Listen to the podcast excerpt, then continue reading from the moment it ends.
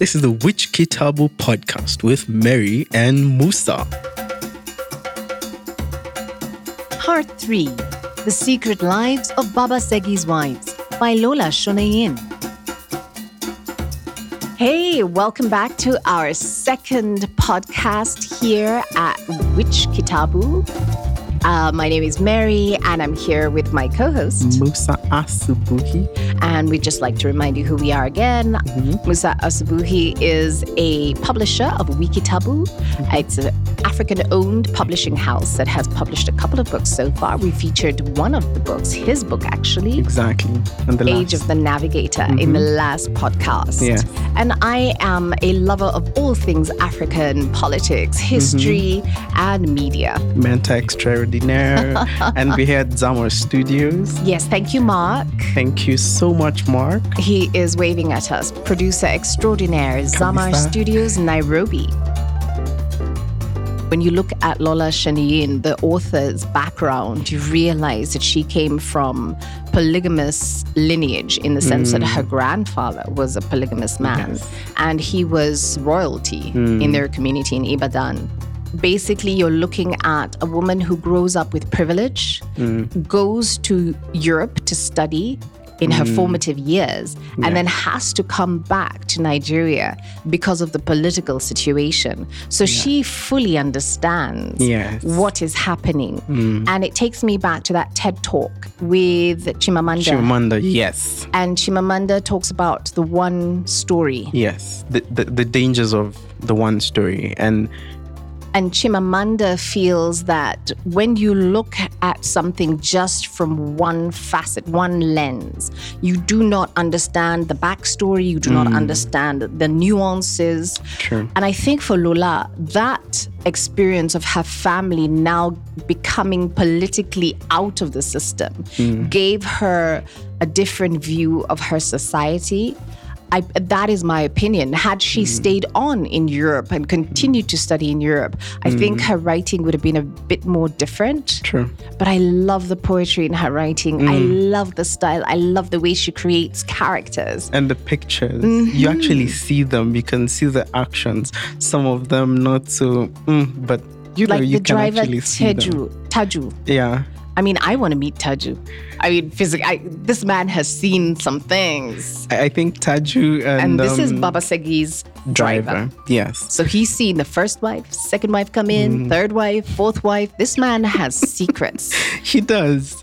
Actually, he does have secrets. yes, secrets. he does. And it, oh, this man has information, but he has Baba Segi's back. Yes, he does. For whatever reason, he has Baba Segi's back. Yeah, and it's interesting also going through Uh-huh. the book to know um, what happens and the the hospital interactions. Mm-hmm. Also very interesting. I thought um, we we have an issue with healthcare in Africa, but I love the the hospital interactions. For me, they were very interesting. Uh, they're a bit different from what I'm used to hearing people talk about, but I I, I found them to be um, very interesting, and also how How interesting and how different.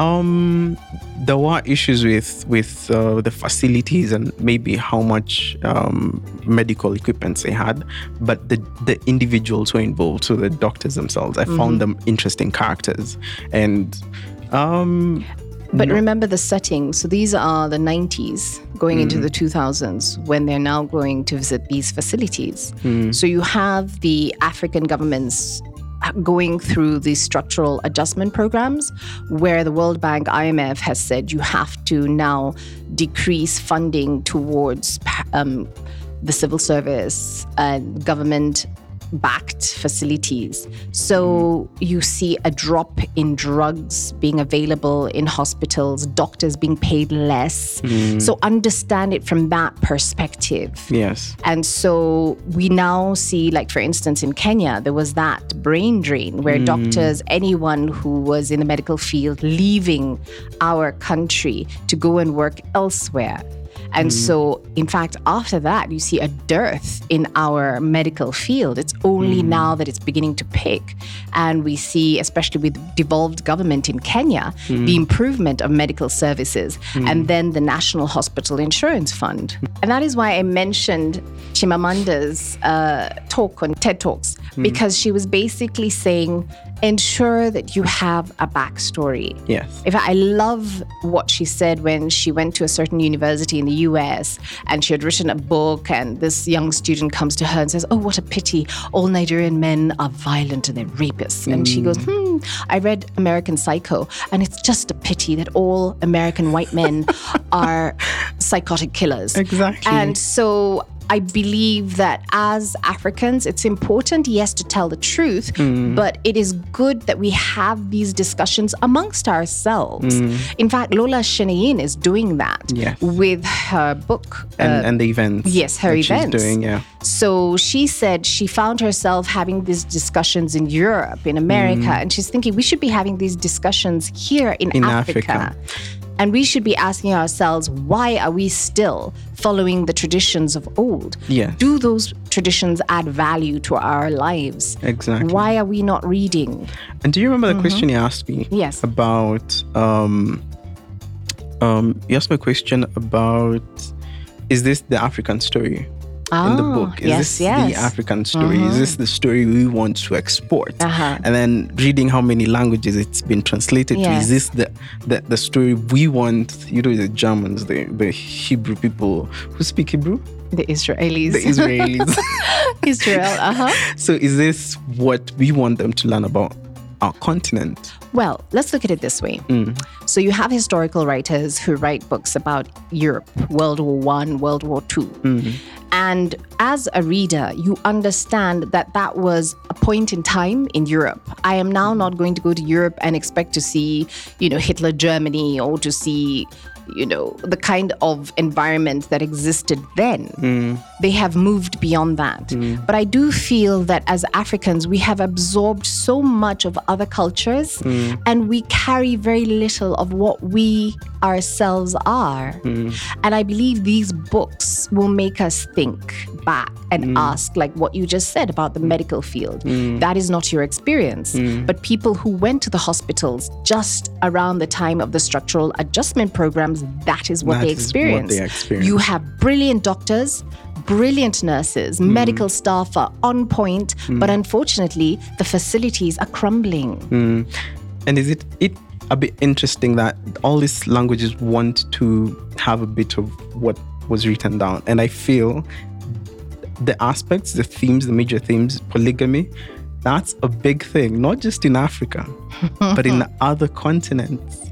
I was listening to Chris Hart. He is a psychologist, writer. He's written in our newspapers in the nation. Yes. And he was uh, looking at statistics where you see that 60% of men who are married sire 100% of the children. Which is very interesting. and without going into too many details, go to your research.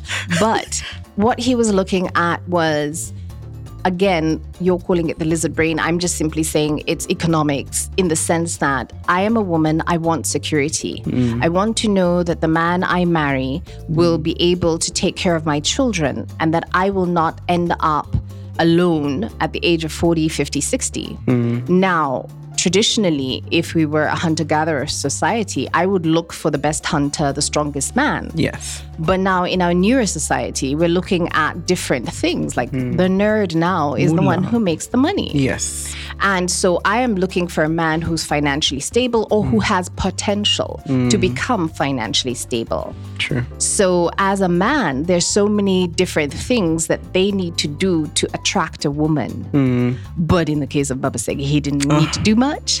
No, but Basegi just had money. That was that was that won him for him. Uh-huh. That won it everything for him because I mean I, I'm not sure I'd put anything else on him. He was just interesting. what shocked me was his description, which hmm. came as in physical description, which hmm. came towards like the middle of the book. Hmm. And I'm like, wait a minute, that's not how I imagined him. I'm like, what? It was so, so different from what I had first pictured, in my in mind. mind. I think I went to, you know, the Niger movies, the Nigerian Mm. movies. And for me, it was the buffoon of a man in the movie. And you're thinking, hmm, interesting. I remember the names he was called in the beginning. So Uh-huh. uh, those those for me those won it Mm-hmm. for him because there's one particular name I I love. Mm-hmm. Wild animals, just very interesting. but let's let's give credit to Lola. Oh, I mean, she's done she, an amazing job. She has done a good job of painting um, an amazing African picture, and and definitely this is not the only story. So Mm-hmm. No. this is this is this is not what Africa is through and through. This is an aspect. Of, and Mhm. um, she's also given her women character and Ex- power. Exactly.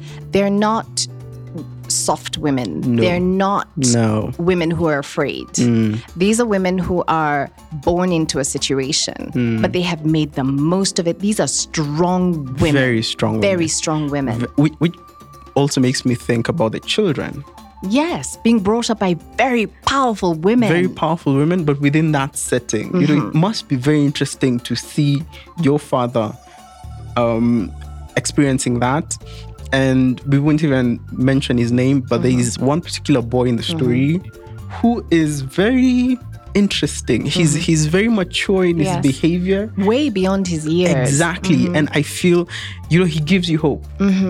He gives you hope that this particular boy will not. Ah, you remember him? yes. He gives because you hope. you can see this is a young man growing up in this environment, Mm. but he's most definitely not going to treat women the way his father exactly. does. Exactly. It's it's implied. Yes. Mm-hmm. And he, it's not, actually, it's not just implied. He does things. Like Mm-hmm. Ah, he's yes. Mm-hmm. very respectful. He, um, um, you know, Bolanle mentions that you know he will he will help. He will offer to help, and even if she doesn't want it, he will insist on it. So chivalry is not dead, and it gives you hope. It makes you know, you know what, um, there is all this murk, but then there's hope in all this story, and And you look at Africans who are now making up most of the world's youthful population statistics, as we said in the prior podcast, mm. show that in another 20, 30 years, the largest population of young people will be black. yeah, And we will overtake China in terms of hmm. numbers. true. So, this younger generation, born in the 80s, late 70s, into the 90s, this is a generation of Africans that has more exposure. Hmm. This is a generation of Africans that is not going to make, I pray, the same hmm. mistakes that their ancestors did.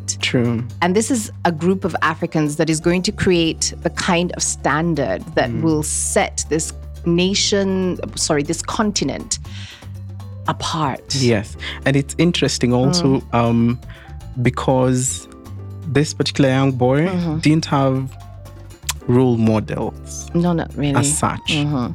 And for me, that's very hopeful because then, even with the ones who haven't got mentors Yes. Mm-hmm. who are ever present, they can make that decision.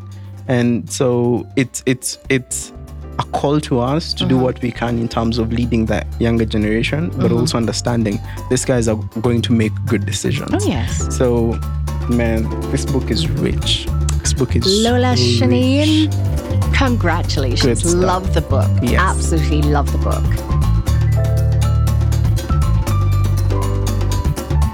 You've been listening to a review of The Secret Lives of Baba Segi's Wives by Lola Shoneyin. The Whichkitabu podcast with Mary and Musa.